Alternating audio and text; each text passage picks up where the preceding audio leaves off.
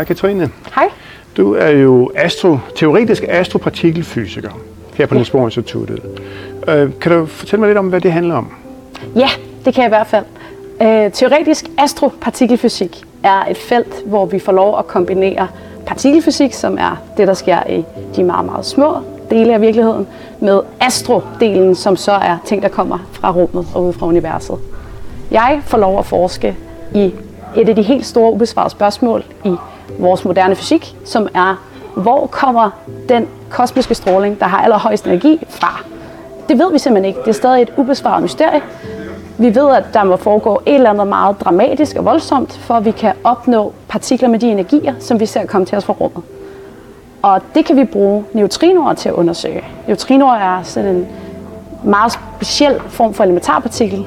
Man kalder dem også spøgelsespartikler, fordi de får lov bare at suse igennem stort set alting, uden at interagere.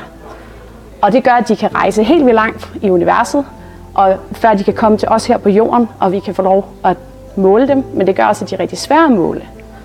Så derfor, jo sværere de er, jo større detektor har vi brug for. Derfor har vi bygget Ice Cube på Sydpolen, som jeg er en del af. Ice Cube er en gigantisk neutrino-detektor. Med de neutrinoer, som Ice Cube måler, så kan vi altså blive klogere på, hvad der er ude i universet i de fjerneste egne. Hvad det er for nogle voldsomme og dramatiske hændelser, der skal til, for at vi ser den stråling og de neutrinoer, som vi kan måle her på jorden. So ice cube right behind me is the only part that we can see that sticks out of the ice, but it is a one cubic kilometer particle physics and astroparticle physics detector at the South Pole, where inside of the ice, buried deep down 1.5 to 2.5 kilometers, we have 5,000 of these very, very advanced sensors that sit in the dark and wait very patiently for the rare occurrence where a neutrino happens to interact in the ice and we can start to study it. So these neutrinos can come from someplace in the earth and then we can do an amazing job of learning about the fundamental properties of neutrinos because they have truly bizarre features that no other fundamental particle has.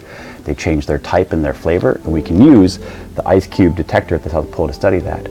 But it also lets us have new eyes on the universe so that we can see things from very, very far away, billions of light years away, inside of these massive energetic explosions of stars and matter coming together into black holes that would be impossible otherwise. So it's an incredible instrument, and I'm very happy and proud of the work we do here at the Niels Bohr Institute on that.